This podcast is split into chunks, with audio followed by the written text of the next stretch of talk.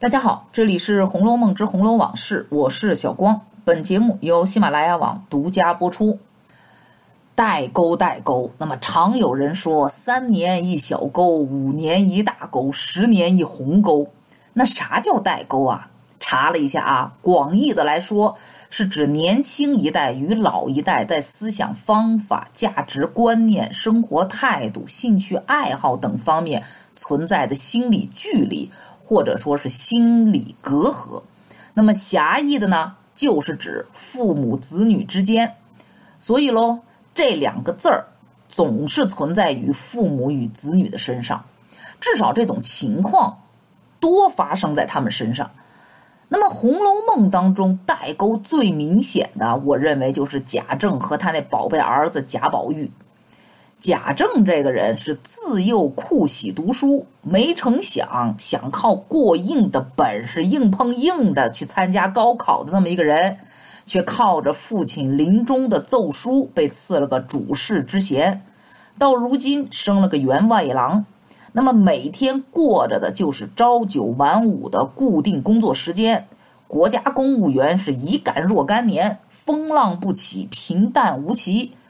那么从机关回到家，也按照着礼节，按部就班的给自己的母亲请安问好。但以他在书中的表现来看啊，也是太过严肃了。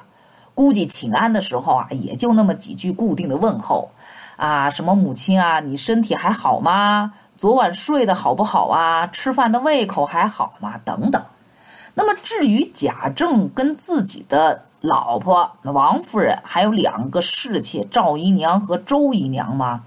哎，跟赵姨娘的时间会略微长一点儿跟王夫人在一块儿那就端着呗，假模假样的，让人感到特别扭。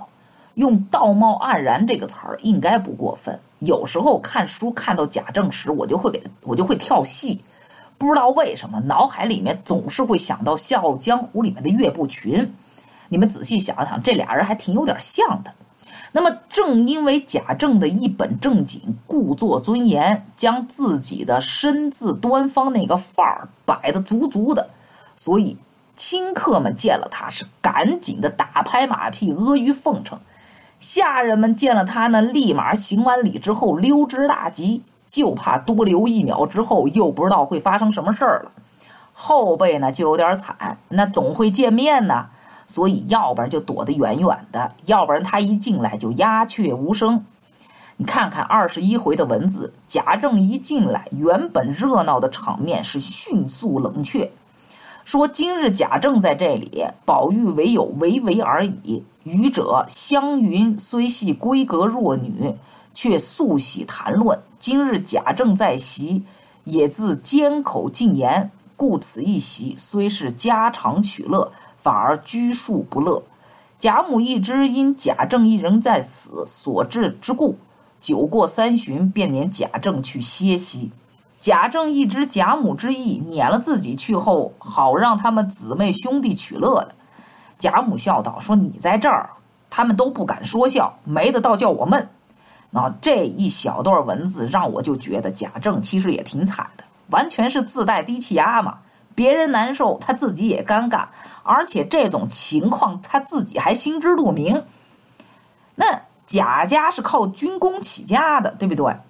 贾母对自己的俩儿子，老大贾赦呢是压根儿不待见，待见的贾政呢又是半桶水的水平，文不行，武也不可能，政治水平呢一个员外郎而已，比之前自己老公那差太远了。就连王子腾都比贾政强太多，论交际应酬啊，什么他自己的交际网往上爬的本事，那还不如贾雨村呢。在家里永远都冷着那张脸，像是跟谁欠了他二百吊似的。看看人家凤姐儿，那就一开心果啊。总之，贾政在朝在家的地位都很没趣儿，压力大，还没地儿发泄，因为毕竟身份在那儿放着的呀，对不对？不可能像。交大一样，借着酒劲儿一顿狂骂，大发牢骚，因而他可以扮演的，而且必须扮演的，就是一个封建大家长的这么一个角色，必须得一本正经和严肃，必须发挥他所谓的正统主主义，然后自然也就将自己所有的希望寄予在自己儿子身上。贾珠呢是完成了他的梦想，但也可能因为这压力山大的情况啊，把自己给压死了。否则你说一大好青年，二十多岁，或者说是这那么一小年轻就死了，对吧？于是呢，贾政就把所有的目标就集中在宝玉身上。决定培养出第二个贾珠，不成想一切却是事与愿违，随之就忧郁、愤怒、悲观、失望。哎呀，总之这些因素一块儿都集中在了宝玉这儿。那么从宝玉出生抓周开始，这矛盾就出现了。贾政将那世上所有之物摆了无数与他抓取，谁知他一概不取。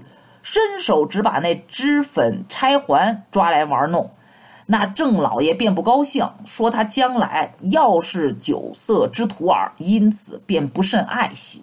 其实这也太武断了，小孩儿嘛，对吧？总喜欢颜色鲜艳的东西，钗环之类的呢，又会遇到光线会反光啊，亮晶晶的，不灵不灵的，所以这些原因才是真正吸引一个一岁大小的一个好小孩的注意力。